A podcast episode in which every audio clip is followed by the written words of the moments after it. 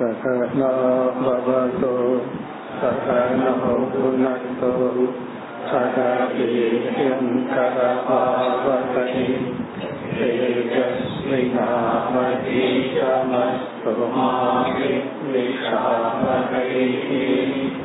ॐ शान्ति शान्ति शान्ति இருபத்தி எட்டாவது ஸ்லோகம்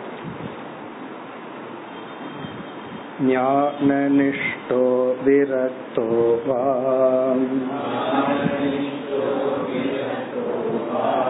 मद्भक्तो वा नपेक्षकः।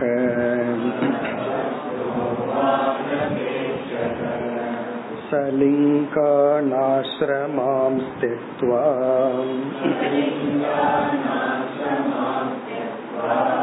चरेत विधिगोचरः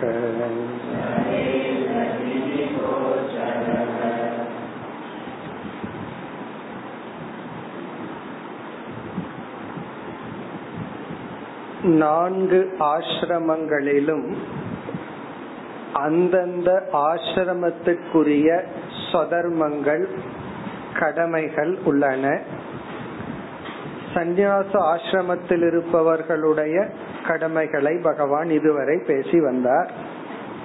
இந்த ஸ்லோகத்தில் அவிதி கோச்சர சந்நியாசி என்று ஒரு விதமான சந்நியாசத்தை பகவான் அறிமுகப்படுத்துகின்றார்.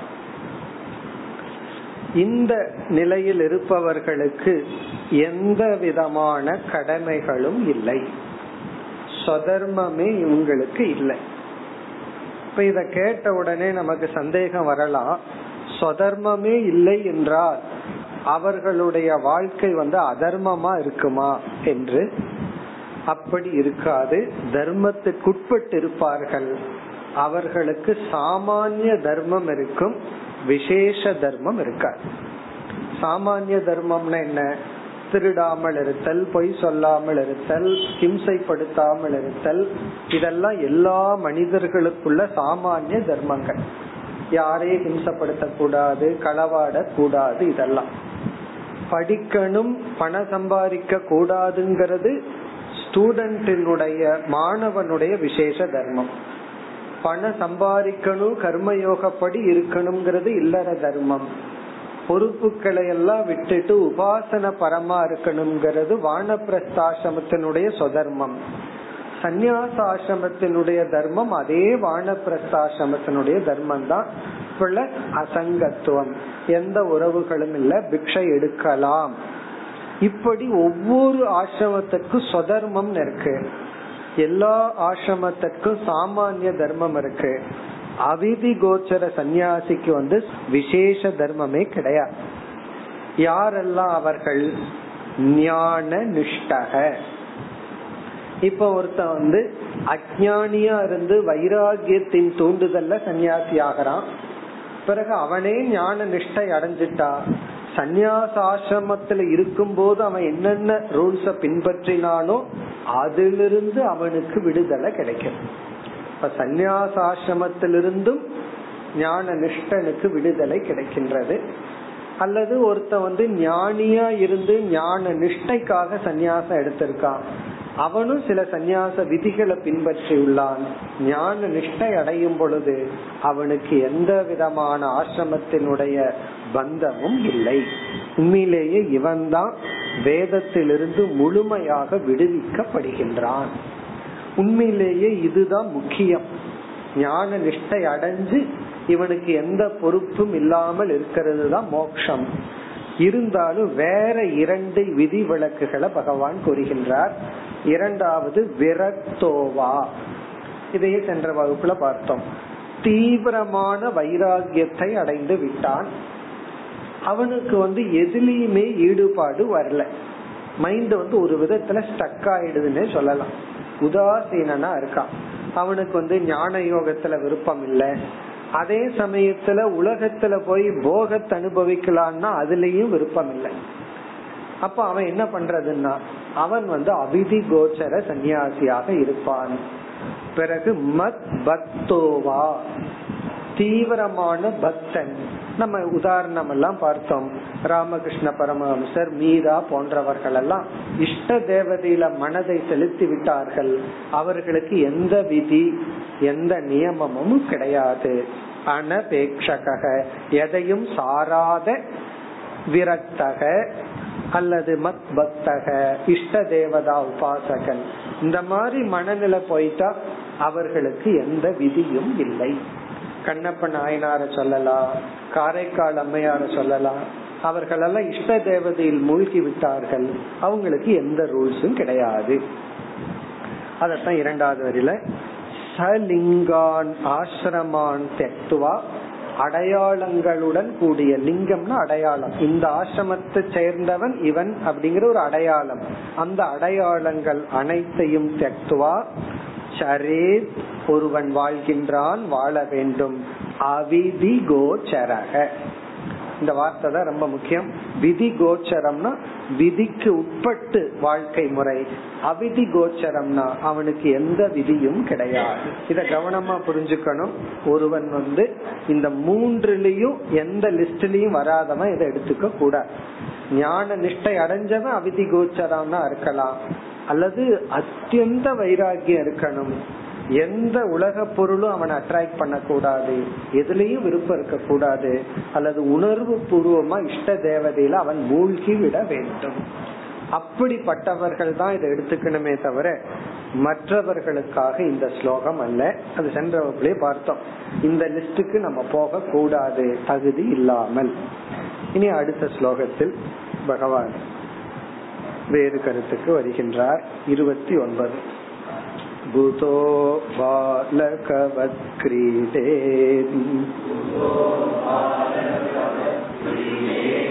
कुशलो जडवच्चरे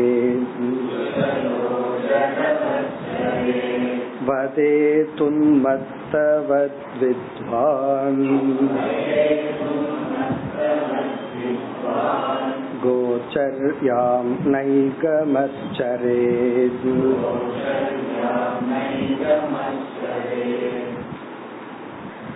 இந்த ஸ்லோகத்தில் ஞான நிஷ்டை அடைந்தவன் எப்படி உலகத்தில் வாழ்ந்து கொண்டு இருக்கின்றான் எப்படி வாழ்வான் அல்லது எப்படி வாழலாம் இது வந்து ஞான நிஷ்டை அடைஞ்சவனை பற்றி பகவான் பேசுறார். சென்ற ஸ்லோகத்துல ஞான நிஷ்டன் அவிதி கோச்சரனா இருக்கலாம்னு சொன்னார். இப்ப பகவானே மற்ற இரண்டையும் விட்டு விட்டார். அது விதி விளக்குல தான் தீவிர வைராகியத்தை அடைந்தவனும் அல்லது வந்து விதி விளக்காகத்தான் இஷ்ட தேவதையில மனதை செலுத்தியவன் அவிதி கோச்சர சன்னியாசியா இருக்கலாம். ஆனா அவிதி கோச்சர சந்நியாசி உண்மையான அவிதி கோச்சர சந்நியாசி வந்து ஞான நிஷ்டன் தான். ஆகவே அந்த ஞான நிஷ்டன் எப்படி அவிதி கோச்சரமாக வாழ்கின்றான் என்று இங்கு விளக்குகின்றார். இப்ப அவிதி கோச்சர சந்நியாசி ஞான நிஷ்டன் அவனுடைய வாழ்க்கையை பகவான் இங்கு விளக்குகின்றார். இந்த உலகத்துல அவன் எப்படி இருப்பான். அவனுக்கு ஒரு விதியும் கிடையாது ஒரு நிஷேதமும் கிடையாது. அவனை வர்ணிக்கின்றான். பொதுவா ஞான நிஷ்டனை சில உதாகரணங்களுடன் சாஸ்திரத்துல சொல்றது வழக்கம். நான்கு எக்ஸாம்பிள் சொல்வார்கள். அந்த நான்கையும் ஒரே ஸ்லோகத்துல பகவான் இங்க சொல்ற நார்மலா ஒவ்வொரு இடத்துல ஒவ்வொரு எக்ஸாம்பிள பார்ப்போம். இங்க பகவான் எல்லாத்தையும் சேர்த்திட்டார். ஞான நிஷ்டன் அதாவது ஞானத்தில் நிலை பெற்ற முக்தன் ஞானி எப்படி இருப்பான்? விதி கோச்சரம் இல்லாமல் இப்படித்தான் வாழணும். இந்த ரூல்ஸ் அண்ட் ரெகுலேஷன் எல்லாம் இருக்கு நல்லா இல்லாம சுதந்திரமாக இந்த உலகத்துல எப்படி சஞ்சரித்து கொண்டு இருப்பான் அதுக்கு வந்து நான்கு உதாகரணம் சாஸ்திரத்துல பிரசித்தம். அந்த நான்கையும் பகவான் இங்க சொல்ற ஒன்று வந்து பாலக குழந்தை. ஞானி வந்து குழந்தைய போல இருப்பான். இரண்டாவது வந்து பசு மிருகத்தை போல. பால பசு. பசுன்னு சொன்னா மிருகத்தை போல இருப்பான். மூன்றாவது வந்து உண்மத்தக. உண்மத்தன்னா பைத்தியக்காரன். ஞானி வந்து ஒரு பைத்தியக்கார மாதிரி இருப்பான். நான்காவது வந்து ஜடவது. ஒரு ஜடமான பொருளை போல. ஜட பொருளை போல. இந்த நான்கு எக்ஸாம்பிள் பல இடங்கள்ல சொல்லப்பட்டிருக்கு. இந்த இடத்துல பகவான் நாளையும் ஒரே ஸ்லோகத்துல வச்சுட்டார். இதுல வந்து ரொம்ப கவனமா இருக்க வேண்டிய இடம் போலங்கிற வார்த்தை தான். ஞானி வந்து குழந்தையை போல இருப்பான் சைல்டிஷா இருக்க மாட்டான் சைல்டு லைக் குழந்தைய போல ஞானி இருப்பான் குழந்தைத்தனமா இருக்க மாட்டான். பைத்திகாரன போல இருப்பா பைத்திகாரனா இருக்க மாட்டான். அத புரிஞ்சுக்கணும். ஜடத்தை போல இருப்பான் ஜடம் அல்ல. அதே போல மிருகத்தை போல இருப்பா. மிருகம் அல்ல. கவனமா புரிஞ்சுக்கணும். இதுல வந்து இந்த வத்துனா சமஸ்கிருதத்துல போல. பாலவத் இங்க பாலகவத். பாலகன சிறு பிள்ளை. இந்த ஞானி வந்து குழந்தைய போல இந்த உலகத்துல வாழ்ந்து கொண்டு இருப்பான் அப்படி வந்து நான்கு உதாரணத்தையும் சொல்லி இப்ப இந்த ஸ்லோகத்தின் சாராம்சம் ஞான நிஷ்டன் எப்படி அவிதி கோச்சர சந்நியாசியாக உலகில் வாழ்ந்து கொண்டிருக்கின்றான். எப்படி வாழ்றான்?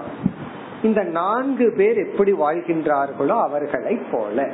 இனி ஒவ்வொன்னா எடுத்துக்கொள்வோம். ஃபர்ஸ்ட் வந்து பாலகக. பாலகன குழந்தை.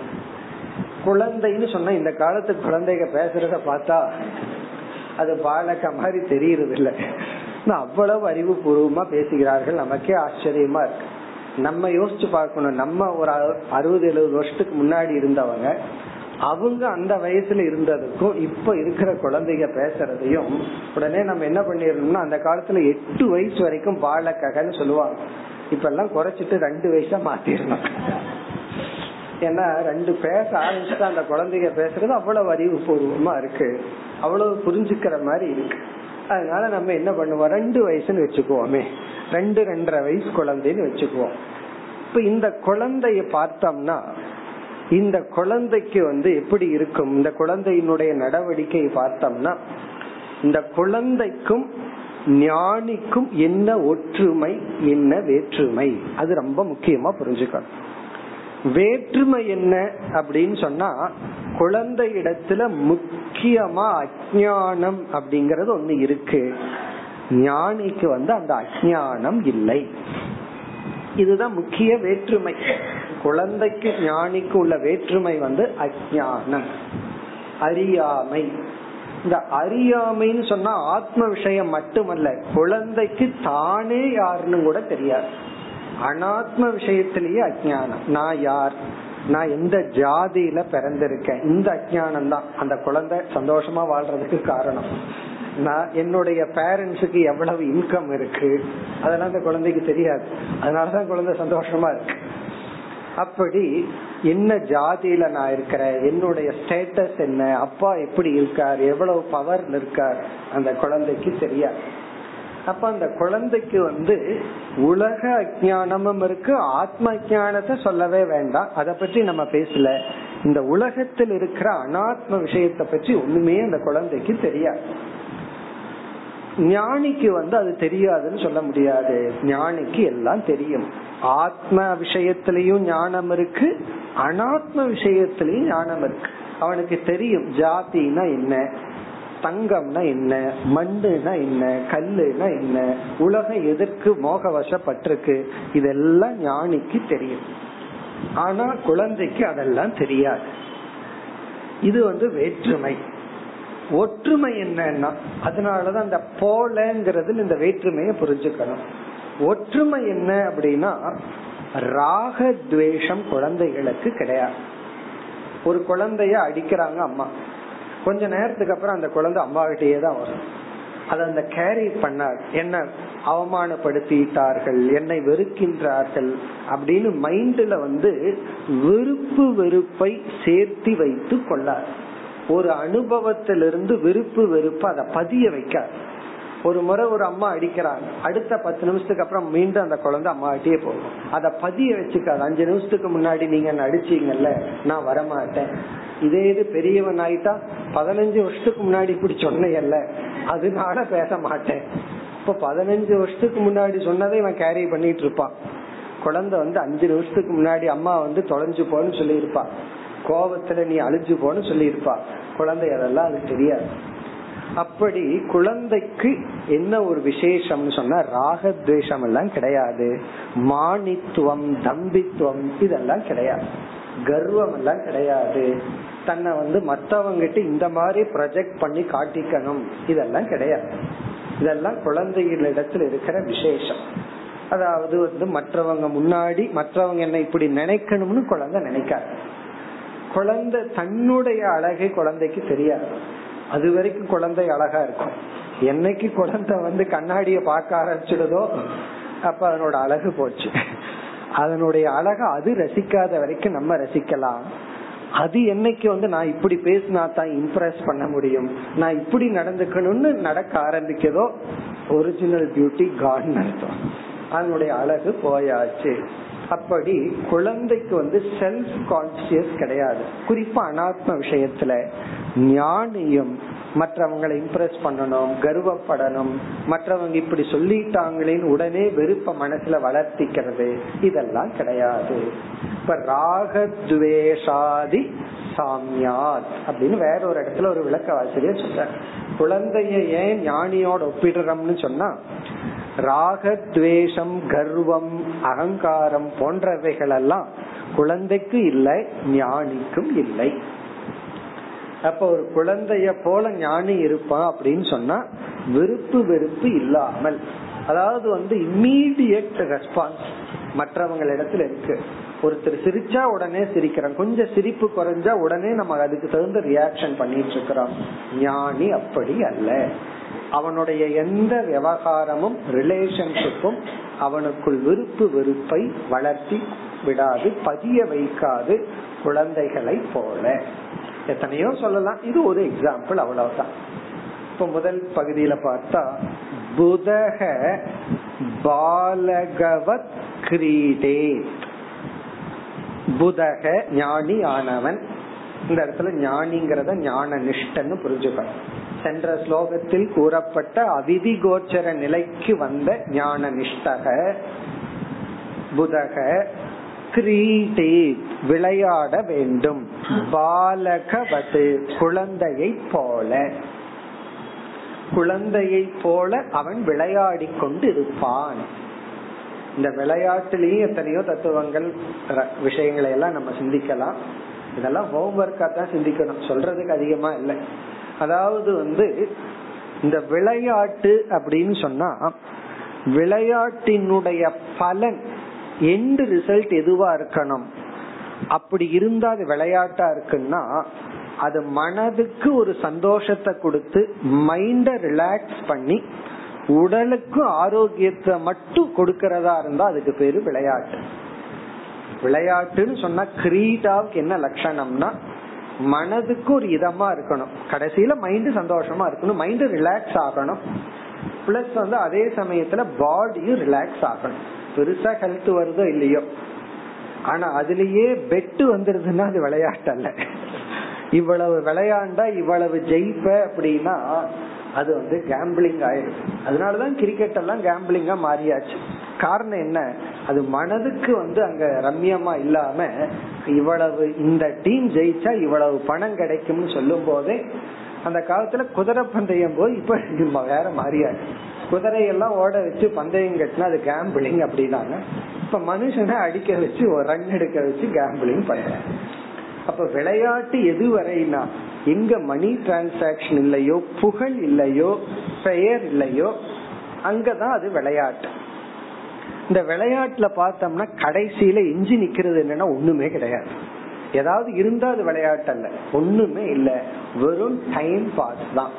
வெறும் டைம் பாஸ் வேஸ்ட்னு சொல்லக்கூடாது. ஏன்னா மைண்ட் ரிலாக்ஸ் ஆகும். இப்ப ஆபீஸ்ல ஒருத்தர் ரொம்ப வேலை பண்ணிட்டு வந்து குழந்தைகளோட ஒரு அஞ்சு நிமிஷம் விளையாண்டா என்னன்னா அந்த பொழுது வந்து இவர்களுக்கு பொழுது போறது மட்டுமல்ல மனதுக்கு ஒரு இதமா இருக்கு நல்லா இருக்கு. ஞானிக்கு வந்து இந்த உலகத்துல அடைய வேண்டியது ஒண்ணுமே கிடையாது. இத பண்ணி உன்னை அடையணும். இத பண்ணாம இருந்து உன்னை இழக்கணுங்கிறது இல்ல. ஆகவே அவனுடைய வாழ்க்கையே எப்படின்னா குழந்தைகளுடைய விளையாட்டை போல. அவனுடைய ஜீவிதமே அப்படித்தானா? பிளே தான் அப்ப வந்து யோசிச்சு பார்ப்போம். ஸ்கூல்ல எல்லாம் நம்ம கற்பனை பண்றது உண்டு. எல்லா பீரியடும் பிடியா இருந்தா எப்படி இருக்கும்? ஃபர்ஸ்ட் பீரியட் இங்கிலீஷ வச்சு கஷ்டப்படுத்துறாங்க. அப்படின்னு நமக்கு எல்லாம் தோணும். ஞானிக்கு வந்து ஃபுல் டுவெண்ட்டி ஃபோர் ஹவர்ஸ் பிடி பீரியட் தான். எப்படி இருக்கு? யோசிச்சு பார்த்தோம். அப்படின்னா அவனுடைய ஃபுல் டைம் ஒரு அஜெண்டா அவனுக்குன்னு கிடையாது. எப்படி குழந்தை பருவத்துல ஒரு வருஷத்துக்கு மேல நடமாடுனா அந்த குழந்தைகளுடைய உண்மையான சந்தோஷமான காலம் எது தெரியுமோ? நடமாட ஆரம்பிச்ச உடனே பேபி ஸ்கூலுக்கு போற வரைக்கும் அதுதான் அதனுடைய பீக் ஹாப்பி பீரியட் காரணம் என்ன? முடிச்சிருக்கிற நேரம் எல்லாம் தூங்குறது விளையாடுறது. அதேதான் அதை நம்ம இழந்து ஸ்கூலுக்கு போக ஆரம்பிச்சிட்டோம். அதான் மோட்ச காலம். வெறும் பிசிக்கல் பெயின் தான் இருக்கும். பசிச்சுனா அடிபட்டா அழுகும் குழந்தை அவ்வளவுதான். எமோஷனல் பெயினே கிடையாது. பிறகு என்ன ஆச்சுன்னா ஸ்கூல்னு போக ஆரம்பிச்சு அந்த கோல்டன் பீரியட நம்ம இழந்துட்டோம். மோக்ஷங்கிறது என்னன்னா கெட்டிங் பேக் அத மீண்டும் அடையிறது தான் மோக்ஷம் எதன்னா ஏற்கனவே நம்ம அனுபவிச்ச வேறொரு உபனிஷத்துல வந்து இந்த நித்ரை இருக்கே. பிருகதாரண்யத்துல நித்ரை வந்து மோக்ஷத்துக்கு உதாரணமா சொல்லப்படும். இப்ப மோக்ஷத்துல நமக்கு ஆசை வரணும்னா ஏதாவது ஒரு எக்ஸாம்பிள் பார்த்தா தான் ஆசை வரும். அத பார்க்கவே இல்லைன்னா நமக்கு எப்படி ஆசை வரும்? ஒரு ஆசை வரணும் முமுட்சுத்துவம் வரணும்னு சொன்னா அதனுடைய திருஷ்டாந்தத்தை பார்த்திருக்கணும். அப்ப வந்து சுசுப்தி தான் மோக்ஷத்துக்கு திருஷ்டாந்தமா. நீ சுசுப்தியில எவ்வளவு ஆனந்தமா இருக்கிற. அது போல உனக்கு மோட்சம் இருக்கும்னு அங்க சொல்லப்படுது. அதே போல நீ குழந்தையா இருக்கும்போது எவ்வளவு சந்தோஷமா இருந்த அதே சந்தோஷத்தை நீ அடைவாய். அப்ப குழந்தை வந்து மோக்ஷத்துக்கு ஒரு திருஷ்டாந்தம். மோக்ஷத்துக்கு ஒரு எக்ஸாம்பிள் அந்த குழந்தைய போல நீ உனக்கு வந்து ஞானம் உனக்கு என்ன பண்ணும்னா குழந்தையா இருக்கும்போது எவ்வளவு சந்தோஷமா இருந்தையோ அதே சந்தோஷத்தை உனக்கு கொடுத்துரும்.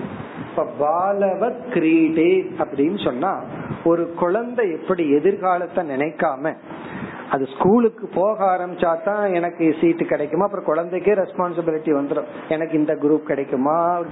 அது கிடைச்சதுக்கு அப்புறம் ஜாப் கிடைக்குமா? அதுக்கப்புறம் நல்லா அது வரைக்கும் அதை தான் பெருசா நினைச்சிட்டு இருப்போம். அதுக்கப்புறம் ஒழுங்கான லைஃப் பார்ட்னர் கிடைப்பார்களா? அது ஒரு பயம். அப்படியே கிடைஞ்சா கிடைச்சாலும் எல்லாம் செட்டில் ஆகுமா? இப்படி எல்லாமே ஃபியர் தான். ஆனா குழந்தையா இருக்கும் போது ஒண்ணுமே தெரியாது. ஒன்னும் தெரியாம குழந்தை சந்தோஷமா இருந்தது. ஞானி எல்லாம் முழுமையா தெரிஞ்சிட்டு இதே சந்தோஷமாக இருப்பான். பிறகு இனி ஒரு விஷயம் என்னன்னா குழந்தைக்கு வந்து சாஸ்திர எந்த விதியும் விதிக்கிறது அதாவது குழந்தை வந்து அப்பா காலை உதச்சிடுதுன்னு வச்சுக்கோமே காலில் அப்பா உதச்சிடுதுன்னா அதுக்கு பாவம் கிடையாது. அல்லது வந்து சில சமயங்கள்ல சில தானத்தை குழந்தை கையில கொடுத்து கொடுக்க சொல்லுவார்கள். நீ இத கொடு. தானத்தை கொடுக்க சொன்னா பரவாயில்ல. லாட்ரி டிக்கெட்டை குழந்தை கையில வாங்க சொல்லுவாங்க. உன் கையில வாங்கினா ஏதாவது உன்னுடைய அதிர்ஷ்டம் கிடைக்குமான்னு சொல்லி.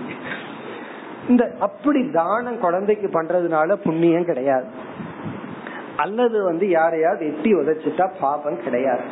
அப்போ குழந்தைக்கு பாப புண்ணியம் கிடையாது. ஆகாமி கர்மம் வராது.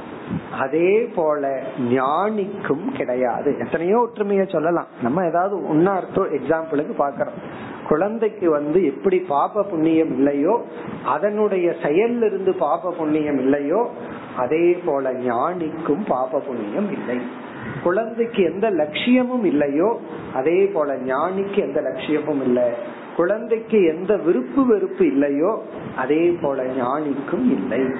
அப்போ புதக பாலகவத் கிரீடே இது ஒரு எக்ஸாம்பிள் இப்ப ஞானி எப்படி வாழ்வான்னா அவிதி கோச்சரன். குழந்தையும் அவிதி கோச்சரன் தான். எந்த விதமான விதியும் இல்லாமல் பாப புண்ணியம்ங்கிற பலனும் இல்லாமல் குழந்தை வாழ்ந்துட்டு இருக்கு. சாஸ்திரம் வந்து குழந்தைக்கு எந்த விதியும் கிடையாது நிஷேதமும் கிடையாது. அதெல்லாம் எப்பன்னா கொஞ்சம் விவரம் தெரிய ஆரம்பிச்சா ரெண்டு வயசுக்கு மேலதான் குழந்தைக்கு சொல்லி கொடுக்கணும். நீ இப்படித்தான் நடந்துக்கணும் வலது கையில சாப்பிடணும் பெரியவங்க வந்தா இப்படி நடந்துக்கணும் நல்லா அதுக்கப்புறம் சொல்லி கொடுக்கணும். சின்ன குழந்தைக்கு போய் அதெல்லாம் சொல்லி கொடுக்க கூடாது. சின்ன குழந்தை உதைக்கிறதுல ஒரு சுகம் இருக்கு. அதெல்லாம் கொஞ்சம் பெருசானதுக்கு அப்புறம் சொல்லி கொடுக்கணும். அப்படி குழந்தைக்கு எந்த பாப புண்ணியமும் இல்லை. ஞானிக்கும் அவ்விதம். இனி இரண்டாவது எக்ஸாம்பிள் குஷலக ஜடவத் சரேத் ஜடவத் ஜடத்தை போல. ஜடத்தை போல. குஷலக. ஞானிக்கு கொடுக்கிற இனி ஒரு சொல் குஷலக. இந்த ஞானி வந்து ரொம்ப குஷலனா இருப்பானா அவன் ரொம்ப குசலன்னு சொல்லி நம்ம தமிழ்லயும் சொல்லுவோம். ரொம்ப வந்து எல்லா விதத்திலையும் சிறந்தவன் அப்படிங்கிற அர்த்தம். குஷலக அப்படின்னா சிறந்தவன். திறமை வாய்ந்தவன் அர்த்தம். குஷலக அப்படின்னா திறமை உடையவன். எல்லா விதத்திலையும் திறமை உடையவன். இப்ப குஷலக அப்படின்னா ஞானி. அதாவது திறமை உடையவன் வந்து திறமை உடையவர்கள் எல்லாம் ஞானி ஆவார்கள்ங்கிற அவசியம் கிடையாது. ஆனா ஞானி கண்டிப்பா திறமை ஏதோ ஒரு திறமை உடையவனா இருப்பான். காரணம் என்னன்னா ஞான நிஷ்டை அடையிற அளவுக்கு திறமை உடையவன் உலக விவகாரத்துல ஏதாவது அவனுக்கு திறமை இருக்காதா என்ன? அப்ப இங்க குஷலகங்கிற வார்த்தைக்கு திறமை உடையவன் எஃபிஷியன்ட் பர்சன் அர்த்தம். எதுல திறமைனா அவனுக்கு எத்தனையோ திறமைகள் இருக்கலாம். அதாவது பாடுற திறமை இருக்கலாம் பணம் சம்பாதிக்கிற திறமை இருக்கலாம் அல்லது வந்து ஒரு பெரிய இதை மேனேஜ் பண்ற திறமை இருக்கலாம். சில பேர்த்துக்கு பணத்தை சம்பாதிக்க தெரியும் மேனேஜ் பண்ண தெரியாது காப்பாற்ற தெரியாது. எவ்வளவோ திறமைகள் பாடுற திறமை. அது ஏதாவது ஒரு ஆர்ட் ஏதாவது ஒரு கலை அவங்க கிட்ட ஒரு திறமையா இருக்கும். இவன் நாலு பேர்த்த மேய்க்கிறது பெரிய திறமை தான் நாலு மனுஷங்களை மேனேஜ் பண்றது பெரிய திறமை தான் இப்படி வந்து ஞானிக்கு ஏதாவது எல்லா திறமையும் இருக்கணுங்கிற அவசியம் கிடையாது. ஏதாவது திறமைகள் ஞானிக்கு இருக்கலாம். இப்ப இந்த இடத்துல என்ன சொல்ற பகவான் அப்படின்னா அந்த திறமைகளை எல்லாம் அவன் வெளிக்காட்டி கொள்ள வேண்டிய அவசியம் இல்லை. பயன்படுத்த வேண்டிய அவசியம் இல்லை. இது ரொம்ப சட்டில் பாயிண்ட் நம்ம கிட்ட ஏதாவது ஒரு சின்ன திறமை வந்துடுதுன்னு வச்சுக்கோமே நம்மளால மறைச்சு வைக்க முடியுமா? நம்மளால மறைச்சு வைக்க முடியாது. உடனே அதை வெளிக்காட்டிக்கோ. என்கிட்ட இது இருக்கு. பாடுற திறமையுடையவன் பாடாம இருப்பானா? ஓடுற திறமை இருக்கிறவன் ஓடாம இருப்பானா? அப்படி ஏதாவது ஒரு திறமை நமக்கு வந்துட்டா நம்ம எரியாமல் அதை என்கேஷ் பண்ணுவோம். அட்லீஸ்ட் புகழுக்காக அல்லது பெயருக்காக பணத்துக்காக ஒரு ஸ்டேட்டஸுக்காக அந்த திறமைய வெளிக்காட்டுவோம். பை ஃபேக்ட் நம்ம ஐடென்டிபிகேஷன் அந்த திறமையில தான் இருக்கு. சில பேர் வந்து எனக்கு தெரிஞ்ச ஒருத்தர் இருந்தார் ரொம்ப வருஷத்துக்கு முன்னாடி. அவருக்கு ஒரு திறமை அதிசயமான திறமை. அவருடைய கர்வமே அதுலதான் இருந்துச்சு. எப்ப பார்த்தாலும் அதை பேசிட்டே இருப்பார். என்ன திறமை தெரியுமோ? அவர் பேங்க்ல கேஷியர் ரொம்ப குயிக்கா பணத்தை எண்ணுவார். இத பெருமை பேசிட்டே இருப்பார். அந்த பேங்க்ல இருக்கிறவங்க எல்லாம் அவர்கிட்ட பணத்தை கொடுத்து என்ன சொல்லுவார்கள்? அது ஒரு ஆர்ட் தான். சாதாரண விஷயம் இல்ல. இப்ப நம்ம கிட்ட பத்தாயிரம் ரூபாய் கொடுத்து பாருங்க எவ்வளவு நேரம் ஆகுது அத உட்கார்ந்து விரிச்சு வச்சு. பெரிய சிரமமா இருக்கும். ஆனா அவருக்கு வந்து அது ஒரு ஆர்ட் குயிக்கா எண்ணுவாராம் அப்பெல்லாம் அது மிஷின் வரல அந்த காலத்துல. அவரோட பெரிய கர்வம் என்னன்னா நான் எண்ணுவேன் பணத்தை எண்ணுவேன். உங்க கையில எவ்வளவு பணம் இருக்குன்னா? அது ஒண்ணும் கிடையாது. பணத்தை என்றது ஒரு திறமை. இப்படி ஒவ்வொரு அவரோட ஐடென்டிபிகேஷன் அதுலதான் இருந்தது. ஒவ்வொரு திறமையுமே நமக்கு ஒரு செல்ஃப் கான்பிடென்ட கொடுத்து அப்படி எல்லாம் இருக்கும். இப்ப ஞானி இடத்துல ஏதாவது திறமை இருக்கலாம். அவர்னால ரெண்டு மூணு மணி நேரம் ஜபம் பண்ண முடியற மாதிரி இருக்கலாம். மௌனமா இருக்கிற திறமை இருக்கலாம். நடக்கிற திறமை இருக்கலாம். என்ன திறமை வேணாலும் இருக்கலாம். அல்லது பணத்தை சம்பாதிக்கிற திறமை இருக்கலாம். இந்த ஞானி என்ன பண்ணணுமா? அந்த திறமைகள் எதையுமே வெளிப்படுத்த கூடாது வெளிப்படுத்த வேண்டிய அவசியமும் இல்லை. ஜடவத் அப்படின்னா ஒரு மந்தத்தை போல. ஜடவத் சரே சரேத்தனா வாழ்கின்றான் வாழ வேண்டும். ஜடவத்னா எந்த திறமையும் அற்றவன் ஆக அப்படி சில பேர் இருப்பாங்க. அதுவே ஒரு பெரிய திறமை தானே. லைஃப்ல நீ என்னதான் பண்ணுவேன்னு கேட்டா என்னால ஒண்ணுமே பண்ண முடியாது. எதற்குமே லாய்க்கில்லைன்னு சொல்றமல்ல. அதுதான் ஜடவத். ஜடவத்னா எதற்குமே பயன்படாதவனை போல. அவன் எதுக்குன்னா எதற்கும் பயன்படாதவனை போல. சரேத்னா அவன் வாழ்வான் அல்லது வாழ வேண்டும். இதுலயே எத்தனையோ விஷயம் இருக்கு. அதாவது வந்து ஜடவத் அப்படின்னா ஜடவத்ங்கிறதுக்கு பல அர்த்தம். ஒன்று வந்து எந்த திறமையும் தன்னிடத்துல இல்லாதவனை போல அவன் வாழ்வானா அல்லது அவங்கிட்ட இருக்கிற திறமையெல்லாம் அவன் வெளிக்காட்டி கொள்ள மாட்டான். அந்த திறமையினால அவன் வந்து தன்னை உயர்வா நினைக்க மாட்டானா ஏன்னா எந்த திறமையும் இல்லாமலேயே அவன் வந்து அகம் பிரம்மாஸ்மிங்கிற ஞானத்துல சந்தோஷமா இருக்கான். ஆகவே ஜடவத் அப்படிங்கறது எந்த ஒரு திறமையையும் முன்வச்சு அதனால அவனுக்கு ஒரு ஐடென்டிபிகேஷன் தனித்தன்மையை அவன் நாட மாட்டான். பிறகு அந்த திறமையை அவன் மறைத்து கொள்வான்.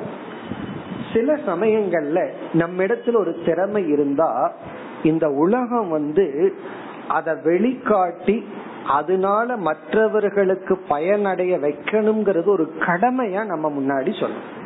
உனக்கு இவ்வளவு ஸ்ட்ரென்த் இருக்கே இதெல்லாம் இருக்கே இத நீ பண்ணணும். இந்த கிஃப்ட் உனக்கு இருக்கே. இதனால நாலு பேர் பயனடைவார்கள்னு அதுவே ஒரு டியூட்டிய சமுதாயம் நம்ம கிட்ட எதிர்பார்க்கும். ஞானிக்கு அது கிடையாது. நம்ம கிட்ட என்ன திறமை இருந்தாலும் அதை வெளிப்படுத்தி அதனால நாலு பேர் பயனடையணும் அப்படிங்கிற ஒரு கடமையும் ஞானிக்கு கிடையாது. ரொம்ப சூக்மமான பாயிண்ட் நம்ம கிட்ட ஒரு திறமை இருந்தா திறமைனா வயசு இருந்தாவே ரிட்டையர்மெண்ட்டுக்கு யார் ஒத்துக்குவா? இந்த வயசுலயே எதுக்கு போறீங்கன்னு கேட்பான் ஏன்னா உங்ககிட்ட ஏஜ் இருக்கே. அந்த ஏஜ வந்து நீங்க சமுதாயத்துக்கு யூஸ் பண்ணணும் அப்படின்னு சொல்லுவார்கள். அப்படி வந்து ஞானி தன்னுடைய திறமையை பயன்படுத்தி நாலு பேர்த்துக்கு சர்வீஸ் பண்ணணுங்கிற நெசசிட்டி கிடையாது. இந்த ஜடவத் அப்படிங்கறதுக்கு மூடவத் அப்படின்னு ஒரு அர்த்தம். வேற சில இடங்கள்ல ஞானிய மூடனுக்கு உதாரணமா ஒரு மூடனை போல. மூடன்னா என்ன? எதற்கும் பயன்படாமல் இருப்பவன். காரணம் என்னன்னா இவன் ஞான நிஷ்டை அடைஞ்சு வாழ்றானே அப்படி ஒருத்தன் வாழ்றதே உலகத்தை ஏதோ ஒரு விதத்துல பேலன்ஸ் ஆகுது. இவன் ஸ்தூலமா போய்தான் உலகத்தை பேலன்ஸ் பண்ணணும் அப்படிங்கிற அவசியம் கிடையாது. இவன் வந்து ஸ்தூலமா இருந்து பிசிக்கலா ஏதாவது பண்ணணுங்கிற ஒரு நியதி இல்லை. இவன் வந்து ஞான நிஷ்டையுடன் இருக்கிறதே உலகத்துக்கு இவன் கொடுக்கற கண்ணுக்கு தெரியாத கொடுக்கற ஒரு பேலன்ஸ் தான். ஏன்னா சில பேர் பிளாக்மெயில் பண்ணுவாங்க. உன்னால என்ன பிரயோஜனம்? இந்த உலகம் உனக்கு இவ்வளவு பலனை கொடுத்திருக்கே. நீ ஏதாவது உலகத்துக்கு செய்யணும் அப்படின்னு சொல்லுவார்கள். ஞானிய பொறுத்த வரைக்கும் நான் ஞான நிஷ்டனா இருக்கிறது தான் இந்த உலகத்துக்கு செய்யற பெரிய சர்வீஸ் இப்ப குஷலக அதாவது பலவிதமான திறமைகளுடன் இருப்பவன் ஜடவத் எந்த திறமையும் அற்றவனை போல இவன் இருக்க வேண்டும். எந்த திறமையும் இல்லாதவனை போல. இப்ப தனக்கு இந்தந்த சக்தி எல்லாம் இருக்கான்னா இல்லை. இப்ப இந்த இடத்துல குஷலகங்கிற இடத்துல சித்த புருஷக.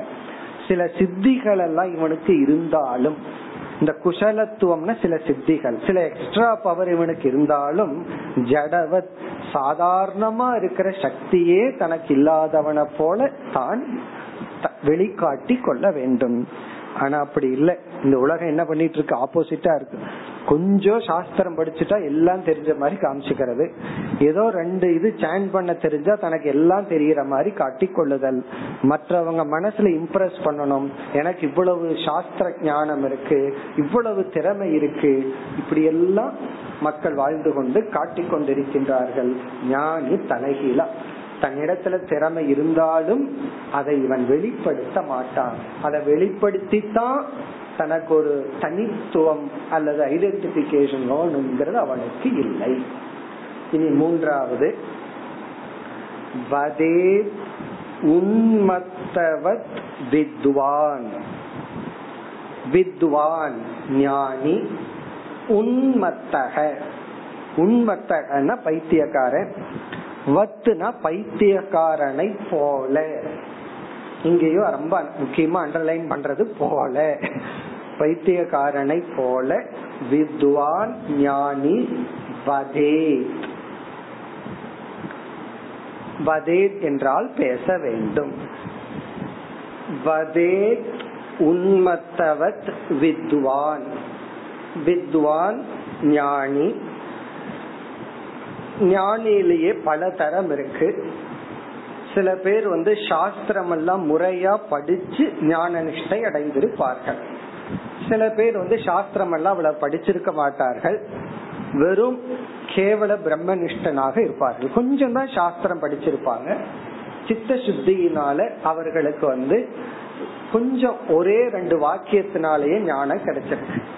இப்ப இவர்களெல்லாம் பலவிதமான கலை ஞானம் சாஸ்திர ஞானம் இல்லாத ஞானிகளா இருப்பார்கள். இங்க வித்துவான்னா முறையா சாஸ்திரம் எல்லாம் படிச்சு ஒரு அறிவுடன் கூடிய ஞானியாக இருப்பார் இப்ப இந்த ஞானி வந்து வதே அவன் பேச எப்படி பேசணும்னா பைத்தியக்காரனை போல பேசணும். அப்படின்னு என்ன அர்த்தம்? இனி வந்து மனநோய் அவனுக்கு மனதுனால நோய்வாய்ப்பட்டவனுக்கும் ஞானிக்கு உள்ள ஒற்றுமை என்ன? வேற்றுமை என்ன? வேற்றுமை என்ன? அவன் இவன் பைத்திகாரன் இல்ல அவன் பைத்திகார அதான் வேற்றுமை. ஒற்றுமை என்ன அப்படின்னு சொன்னா இந்த மனநோயில பாதிக்கப்பட்டவன் வந்து அவன் வந்து பிரசன்ட்ல வாழ்வான். அவன் பாஸ்டும் கிடையாது ஃபியூச்சரும் கிடையாது அவனுக்கு. இது ஒரு பெரிய கிஃப்ட் அவனுக்கு. நம்ம தான் பைத்தியகாரனை பார்த்து ஐயோ பாவம்னு சொல்லிட்டு இருக்கிறோம். ஆனா அவன் எப்படி வாழ்ந்துட்டு இருக்கான் தெரியுமா? அவன் வந்து நடந்ததை நினைச்சு ஒரி பண்றது கிடையாது. அவனுக்குள்ள டோட்டல் கில்ட் ஃப்ரீ ஐயோ அப்படி பண்ணிட்டேன் இப்படி பண்ணிட்டேன் நேத்து அப்படி பேசிட்டேன். இவங்க என்ன நினைச்சிட்டு இருப்பாங்க? நம்ம பேசுனது அவர் காதலியே விழுந்திருக்காரு. நம்மளாக கற்பனை பண்ணிட்டு இப்படி பேசிட்டனே என்ன முட்டாள்னு நினைச்சிருப்பாங்களோ? இப்படி எல்லாம் இவன் நினைச்சிட்டு இருப்பான். நான் பேசுனதை வச்சு என்ன கண்டுபிடிச்சிட்டாங்களோ? இப்படி எல்லாம் இவன் கற்பனை பண்ணிட்டு இருப்பான். நான் கவனமா தானே பேசினேன். அல்லது ஏதாவது க்ளூ கிடைச்சிருக்குமோ? இப்படி எல்லாம் கற்பனை பண்ணிட்டு இருக்கிறது. அதாவது பாஸ்ட் இப்படி எல்லாம் நான் நடந்துட்டேன். அடுத்தது ஃபியூச்சர்ல என்ன ஆகுமோ? நாளைக்கு என்ன ஆகுமோ? நாளானிக்கு என்ன ஆகுமோ? அடுத்த வருஷம் என்ன ஆகுமோ?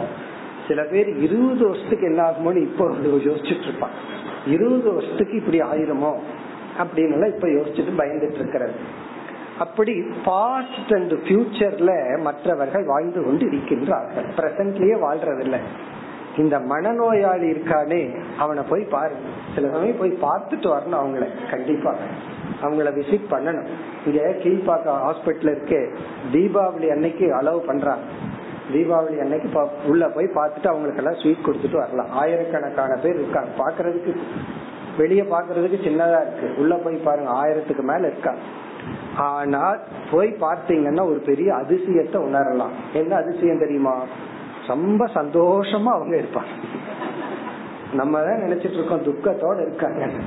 ஆனா ரொம்ப சந்தோஷமா சிரிச்சிட்டு அழுகிற பைத்தியகார வெரி ரேர் பைத்தியகாரனை பார்த்தா சிரிச்சிட்டு இருப்பான். சத்தம் போட்டுட்டு ஜாலியா இருப்பான். காரணம் என்னன்னா தே லிவ் இன் பிரசன்ட் அவங்களுக்கு பிரசன்ட் தான் தெரியும். அதே போல ஞானி வந்து எதிர்காலத்தை குறிச்ச ஆன்சைட்டின்னு சொல்றது. எதிர்பார்ப்பு பயம். கடந்த காலத்தை குறிச்ச ஒரு துக்கம் கில் குற்ற உணர்வு அற்றவனாக இருப்பான். இதுதான் சிமிலாரிட்டி அல்லது ஞானியும் பிரசன்ட் இருப்பான். அப்ப என்ன இருக்கோ அதுலதான் அவனுடைய லைஃப் இருக்குமே தவிர எதிர்காலத்தை குறிச்ச ஒரு பயம் சில திட்டங்கள் இருக்கலாம். இப்ப ஞானிகிட்ட போய் நாளைக்கு என்ன சாப்பிடுவீங்கன்னா அதெல்லாம் சொல்ல மாட்டேன்னு சொல்லக்கூடாது. நாளைக்கு எங்க போவீங்கன்னா அதெல்லாம் தெரியாது நான் பிரசன்ட்ல தான் இருப்பேன்.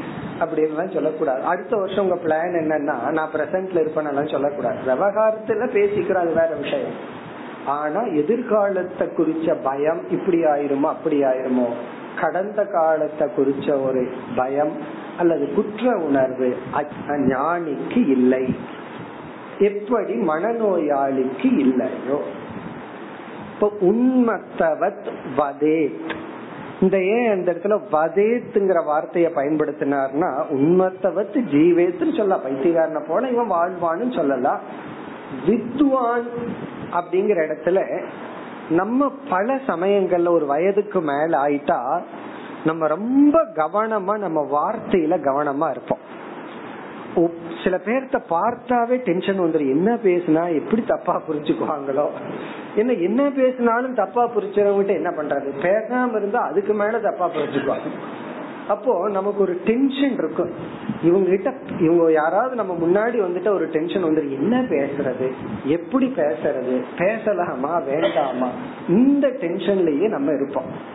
ஞானி வந்து அப்படி இல்லை. பைத்தியகாரனுக்கு அந்த டென்ஷனே கிடையாது.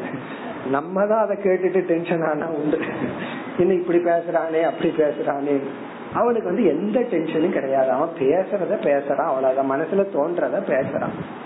காரணம் என்ன அப்படின்னா அவனுக்கு வந்து அவ்வளவு செல்ஃப் கான்பிடென்ட் தன் தான் எதை பேசுறமோ அதுதான் சத்தியம் அதுதான் தர்மம் அப்படின்னு சொல்லி.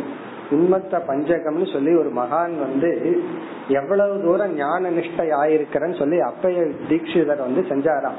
ஒரு டெஸ்ட் வச்சாராம். அதாவது எவ்வளவு தூரம் சப்கான்சியஸ் உள் மனதுல எனக்கு வந்து ஞானம் போயிருக்குன்னு டெஸ்ட் பண்ணாராம். ஒரு ஒரு தலை இருந்துதான். அந்த தலை சிஷ்யங்கிட்ட கொடுத்து இத குடு. எனக்கு கொஞ்ச நேரத்துல மனநிலை பாதிக்கப்பட்டு நான் பைத்தியகாரன் ஆயிருவேன் நான் என்னென்னலாம் பேசுறேன்னு நோட் பண்ணேன் பிறகு கொஞ்ச நேரத்துக்கு அப்புறம் வேற ஒரு தலைய கொடு. நான் சரியாயிருவேன். அப்படின்னாரா. அப்படி இருந்திருக்கு போல் இருக்கு அந்த காலத்துல வந்து உடனே அந்த தலைய சாப்பிட்ட உடனே இவர் பைத்தியம் பிடிச்சிடுதான்.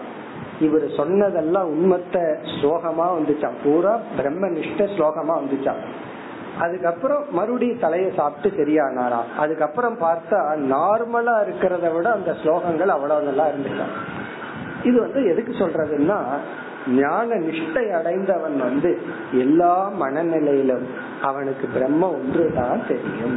இப்ப உண்மத்தவர் வதேசன்னு சொன்னா எப்படி பைத்தியகாரன் வந்து எந்த விதத்திலையும் எதிர்காலம் கடந்த காலத்தை நினைச்சு துயரப்பட மாட்டானோ அப்படி மகிழ்ச்சியாக ஞானி இருப்பான். இனி அடுத்தது நான்காவது உதாகரணம். கோச்சர்யாம் நைகமக சரே. கோ அப்படின்னா பசு மிருகம்.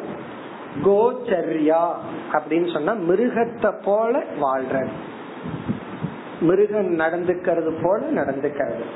பசு உலகத்துல வாழ்றத போல வாழ்றது. பசுவது கோச்சரியா சரே ஒரு மிருகத்தை போல பசுவை போல வாழ்வது. யார்னா நைகமக. நைகமகங்கிற வார்த்தையும் ஞான நிஷ்டனை தான் குறிக்குது. இந்த நைகமக அப்படிங்கிற வார்த்தையினுடைய பொருள் நிகமகன வேதம். நைகமக அப்படின்னா வேதிக் வே ஆஃப் லைஃப்.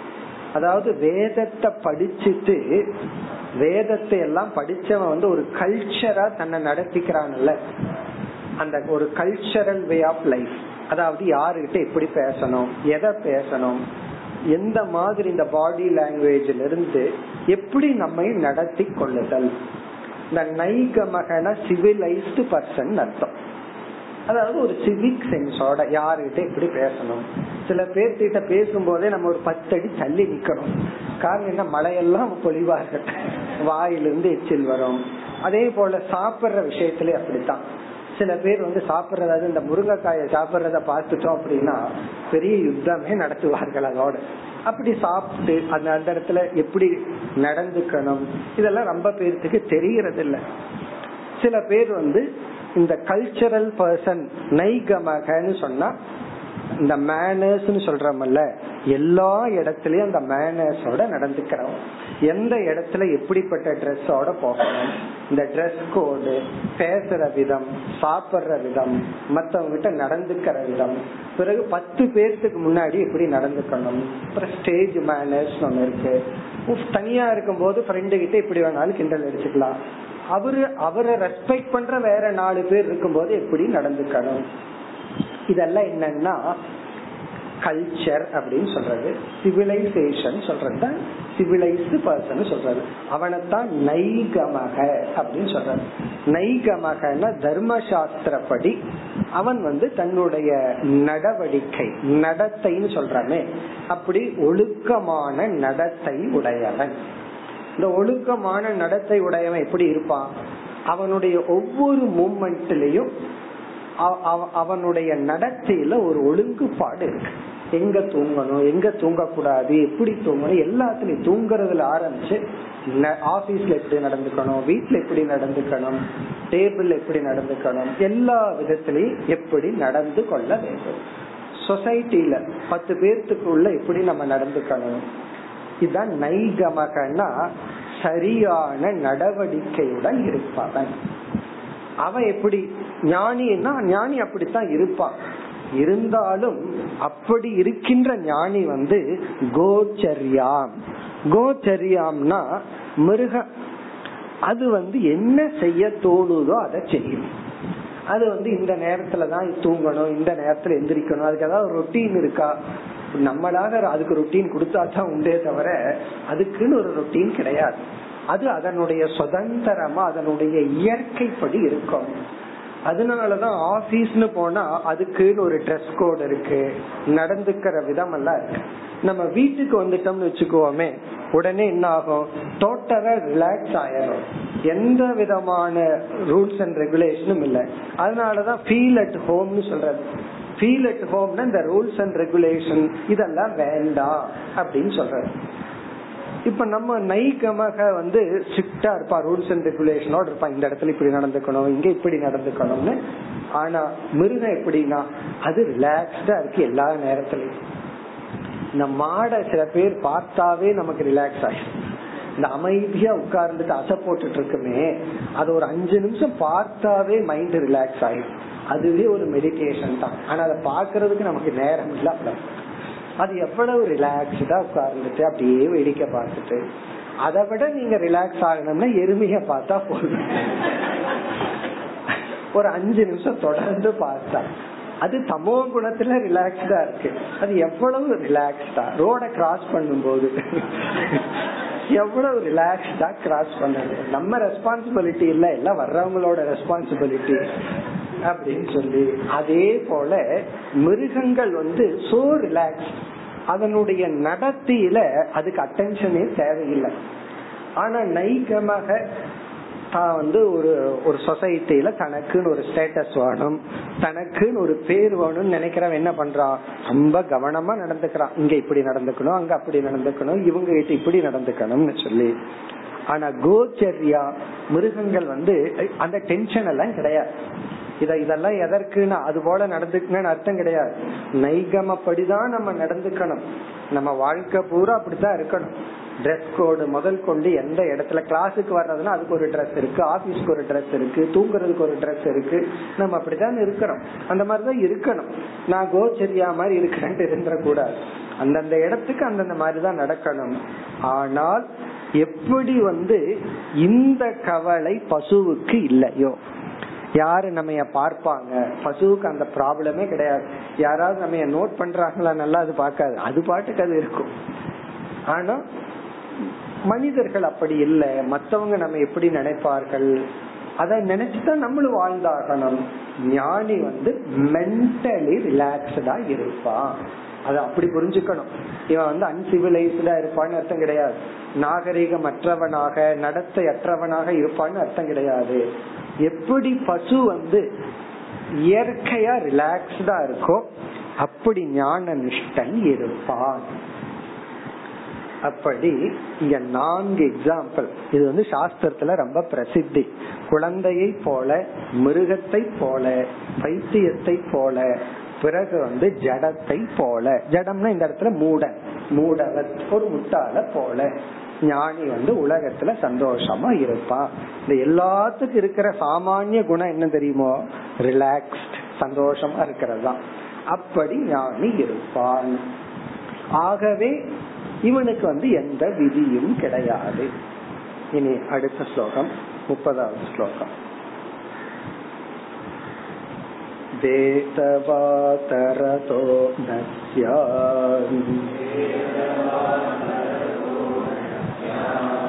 न पाकण्टी न हैतुकः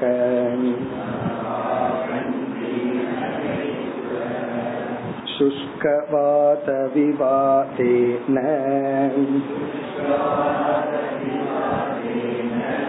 किञ्चित् पक्षं समाश्रये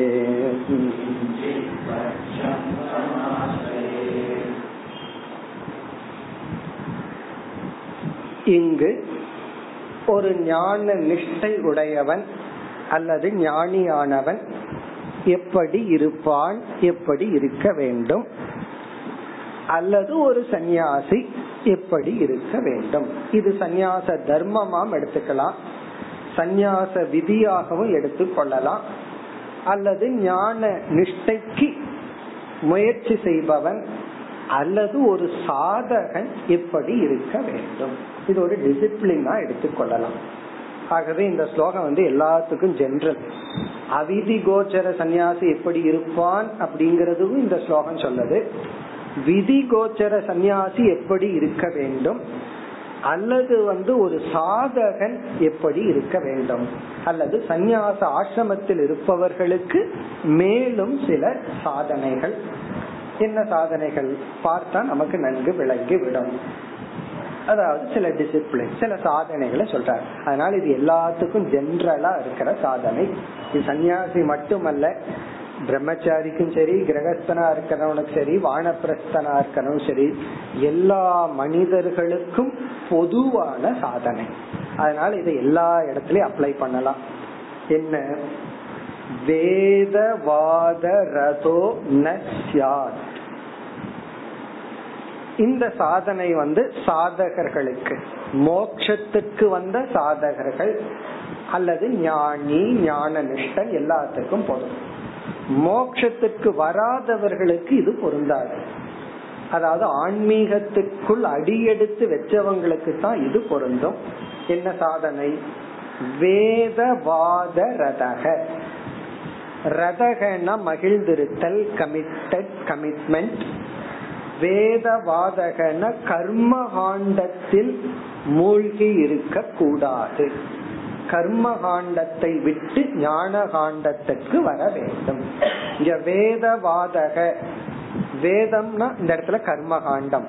வேதவாதம் சொன்னா கர்மகாண்டம் சொல்கின்ற அனித்தியமான பலன்கள். சொர்க்கத்துக்கு போலாம் உனக்கு இந்தந்த சுகம் எல்லாம் கிடைக்கும்னு கர்ம காண்டத்துல எத்தனையோ வர்ணனைகள் எல்லாம் இருக்கு. இந்த உலகத்தை இப்படி எல்லாம் நீ அனுபவிக்கலாம்னு அதுதான் வேதவாதம். வேதவாதம்னா கர்ம காண்டத்துல சொல்லப்படுகின்ற அனித்தியமான பலன்கள் இன்பங்கள். ரதகன அதில் மூழ்கி இருப்பவனாக ந இருக்க கூடாது அப்ப கர்ம காண்டத்துல சொல்லப்படுற அனித்தியமான பலனில் இவன் ஈடுபடக்கூடாது போக கூடாது ரசிக்க கூடாது அதுல இருக்க கூடாது ஒருத்தன் சொல்றான் எனக்கு வைராகியம் எல்லாம் இல்ல. நான் கர்ம காண்டத்துல சொல்ற இன்பத்தை எல்லாம் அனுபவிக்க விரும்புறேன்னா அவனுக்கு இது பொருந்தாது. அவன் தாராளமா இருக்கலாம் தப்பு கிடையாது. இப்ப வைராகியத்தை அடைஞ்சு ஒரு சாதகனா வந்தவனுக்கு குறிப்பா சன்னியாசிகள் கர்மகாண்டத்துக்குள்ள போக கூடாது ஏன்னா கர்மகாண்டம் வந்து இத பண்ணுனா இந்த பலன் இத பண்ணுனா இந்த பலன் சொல்லி எத்தனையோ அனித்திய பலன் இகலோக பரலோக பலன் எல்லாம் இருக்கு. அதை நோக்கி இவன் போக கூடாது வேதவாத ரதக ந பிறகு ந பாகண்டி பாகண்டக சியாத் ந பாகண்டி பாகண்டி அப்படின்னு சொன்னா வேத விருத்த ஆச்சாரவான். தர்ம விருத்த ஆச்சாரவான். தர்மத்துக்கும் வேதத்துக்கும் விரோதமா செயல்படுதல். செயல்படக்கூடாது. இவன் எத்திக்ஸ் நீதியை தவறி வாழக்கூடாது. இது எல்லாத்துக்கும் பொருந்தும். ந பாகண்டி சியாத். பாகண்டி அப்படின்னு சொன்னா வேதத்துக்கு விரோதமாகவும் போகக்கூடாது. எவ்வளவு அழகா பகவான் பேலன்ஸ் பண்ற கர்மகாண்டத்துல சொல்றப்படுற அனித்திய பலனுக்குள்ள போகாத.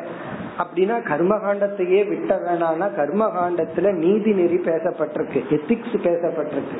நீ அந்த எத்திக்ஸ விட்டுறாதன்னு சொல்ற கர்மகாண்டத்துல சொல்லப்பட்டுள்ள நீதி நெறிகள் தர்மானுஷ்டானத்தை விட்டுவிடக் கூடாது பாக்கண்டினா வேத விருத்த ஆச்சாரமா? அப்படி இருக்க கூடாது இப்ப வேதத்துல சொல்லப்படபடிதான் உன்னுடைய வாழ்க்கை இருக்க வேண்டும். தர்மத்துக்கு உட்பட்டு தான் வாழ வேண்டும். இது யாருக்கு பொருந்துனா? எல்லா மனுஷனுக்கும் பொருந்தும் குழந்தையிலிருந்து ஒருத்தன் பிரம்மச்சரி ஆசிரமத்துக்கு வந்துட்டான்னா எல்லாத்துக்கும் பொருந்தது. நீதி நெறிப்படி வாழ்க்கை இருக்க வேண்டும். ந ஹைதுகக அப்படின்னு சொன்னா ஆர்குமெண்ட் வாதம் செய்ய கூடாது யாருகிட்டையும் போய் ஆர்கியூ பண்ணிட்டு இருக்காத. ஹைதுகக நஸ்யார். ஆர்குமெண்டா ஒருத்தன் வந்து ஆர்கியூ பண்ணா பேசாம இருந்து விடு. ஆர்கியூ பண்ணாதே. மேலும் அடுத்த வகுப்பில் தொடர்போம்